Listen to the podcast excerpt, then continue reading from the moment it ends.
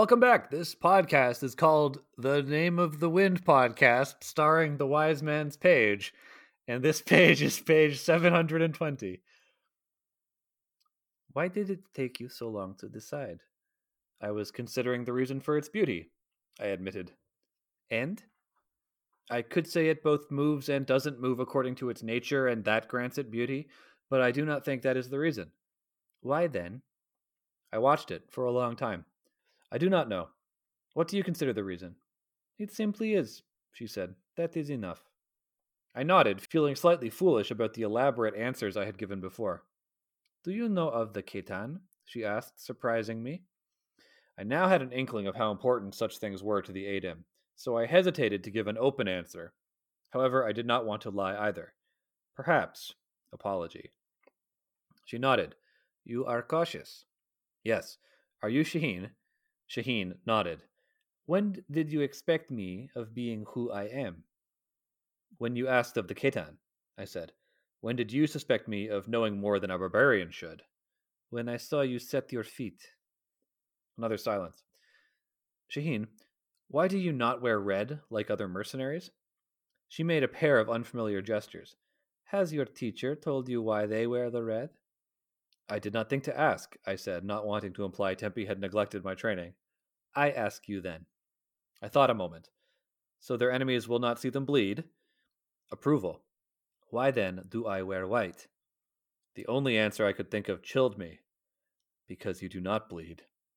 She gave a partial nod. Also, because if an enemy draws my blood, she should see it as her fair reward. I fretted silently, doing my best to mimic the proper Adem composure. After an appropriately polite pause, I asked, What will become of Tempi? That remains to be seen. She gestured something close to irritation, then asked, Are you not concerned for yourself? I am more concerned for Tempi. The sword tree spun patterns on the wind. It was almost hypnotic. How far have you come in your training? Shehyn asked. That's the page. My name is Nick. I'm Jordana. I'm Jeremy. So, because we're in Ademre and they use their hands for everything, I don't feel the need to call out hands, but I do sort of feel the need to call out wind. yeah, totally. In fact, I missed a wind earlier. Is that Shehyn? Um, when Shehyn invites him away, she says, "You should not, you know, just stand out here in the wind." Wind comes up a lot here. Wind.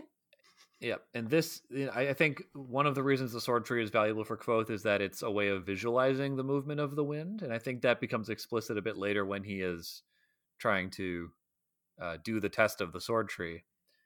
Um, the wind is ever present here; it's always moving.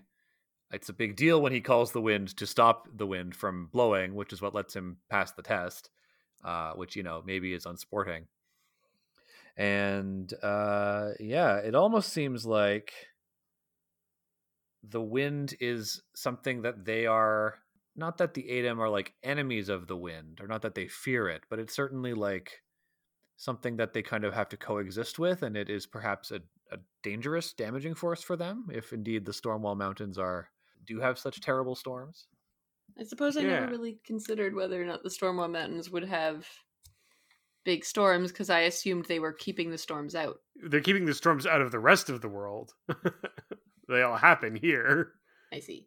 It's been explicit on past pages that the like the Adem have construct their entire system of like architecture and like building a space to live in is predicated around avoiding being destroyed by the wind by moving with it instead which I don't think necessarily suggests an adversarial relationship so much as their culture is shaped by a relationship to like hurricane strength storms. Mm-hmm.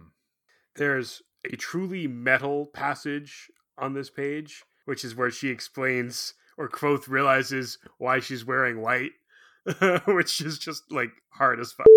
Yes, I agree. Very good. I also like the idea that it's a reward. Like she's so good that it's a reward to whoever can cut her. Yeah, exactly. If you're good enough to hit me, you deserve to see my blood.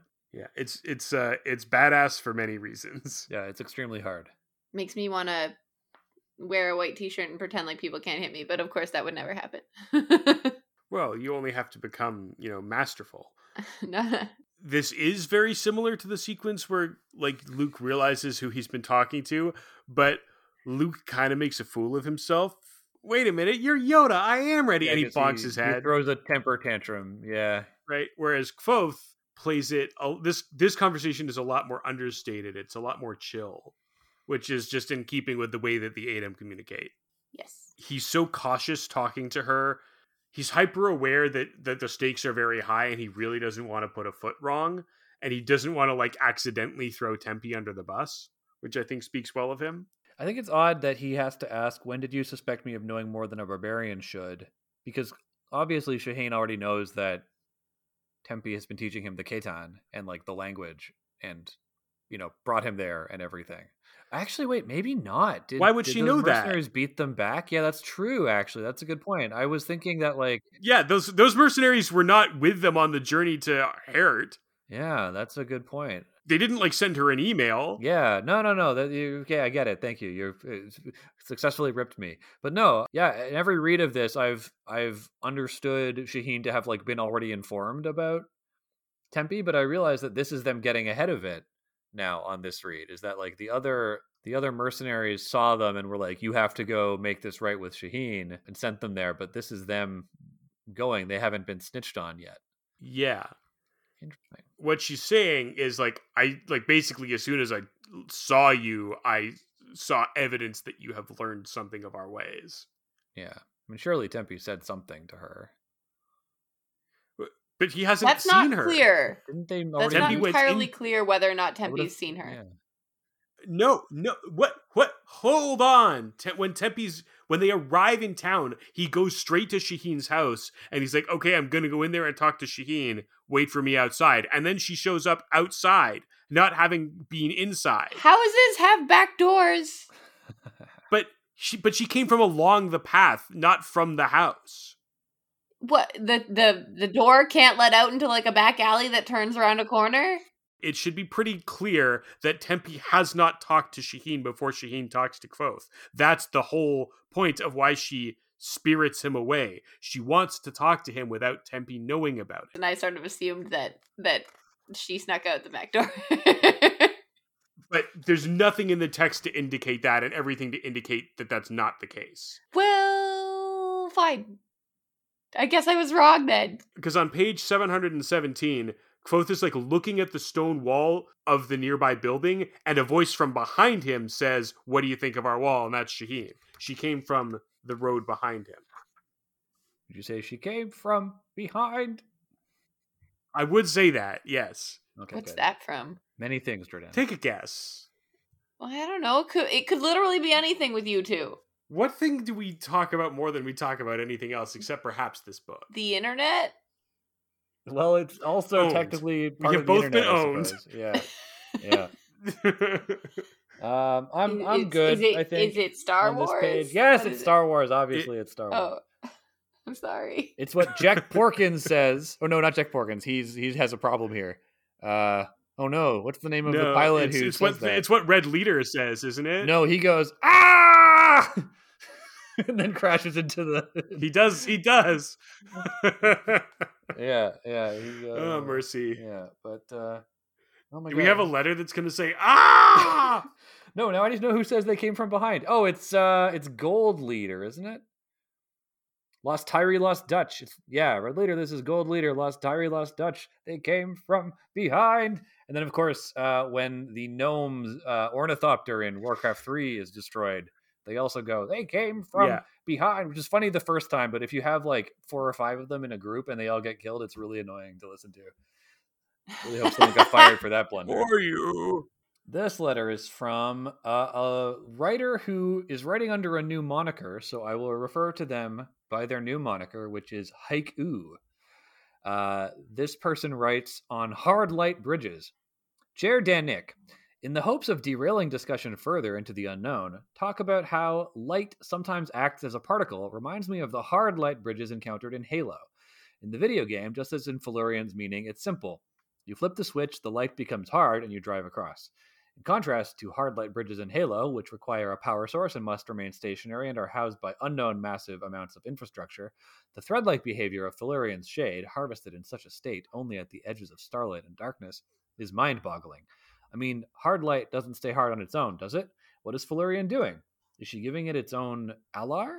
Is there some unseen pocket dimension that provides some kind of power, not unlike an alar, to this compound of light and darkness? Or is there some unmentioned component to this compound, e.g., belief or suspension of disbelief? Felurian is like a god, right? Side note time is different in the Fae. The Fae appears to encompass a single day in all its vast, unending amount of distance. If time is expressed on a different axis than on the material realm, then the distance you travel away from the point of entry could dictate the amount of time has passed when you return. Hard be rock and stretch, down low and hard be unseen, mentional matter. Signed, Haiku. Wait, was that last bit a haiku? It was. I don't understand it. Can you read it again? Just because you asked so nicely. Hard be rock and stretch, down low and hard be unseen, mentional matter. I think it's a reference to the subject of the letter, which of course was on hard light bridges. Okay, that makes sense. I get it now. Yeah. Thank now, you. I don't have much to say about the hard light bridges in Halo because I've repressed uh, everything from the final chapter of Halo, which is an endless slog through the same alien corridor. Um, so I don't have much Gee, to say that sounds about it. unpleasant. I'm so glad I haven't played Halo. yeah, it really is like they ran out of money and just copy pasted the same map, um, and then you basically just run through it the same like over and over for forty five minutes. It's it's atrocious. But as for the other, I Sounds mean, I think we've kind of covered. I like the concept of hard light bridges. Oh yeah, like and it, it's you know it's it's cool and and fun and neat, and I think we've kind of covered you know the idea that Felurian's magic bears no explanation is one that I think is most relevant and interesting, and that it can't be explained. It simply is. Felurian is a being of the same stuff that naming is made of. You know, she uh, transcends science, and she's part of that kind of magic that Jeremy is so fond of. and to try and explain it would kind of lose like miss the point Yeah. Yeah, that makes sense. Yeah. If anything, the hard light bridges are in Halo are similar to um to sympathy and the kind of and like artificing in that they require massive power sources and massive amounts of infrastructure. and we did also on those episodes that take place in the Fae, we did kind of talk about the the weird relationship that physical distance might have to time, and I think we did even cover the idea that that distance might relate in some way to to when you come back to the real world, how much time has passed for you and for the world. The only wrinkle to that is that the Cthaeh says that three days have passed since he, or in the real world anyway, that three days have passed since Kvothe arrived. So unless the distance of the Cthaeh's glade from Felurians is three days worth of distance, um, I think that there's a time dilation of sorts rather than a uh, rather than that. Although I do like that idea, that theory, that like as you travel in the Fae, you travel in time. Yeah, I mean, I think the Cthaeh just knows how much time is passing in the mortal world as well as the Fae world. I think that's the explanation for that. The Fae, because the Fae can like has extra sensory perception to the point where it can see all possible futures. I think it knows how much time is passing in the real world, quote unquote, and the Fae. So I think it just puts it in terms that will make that will make Kvothe understand.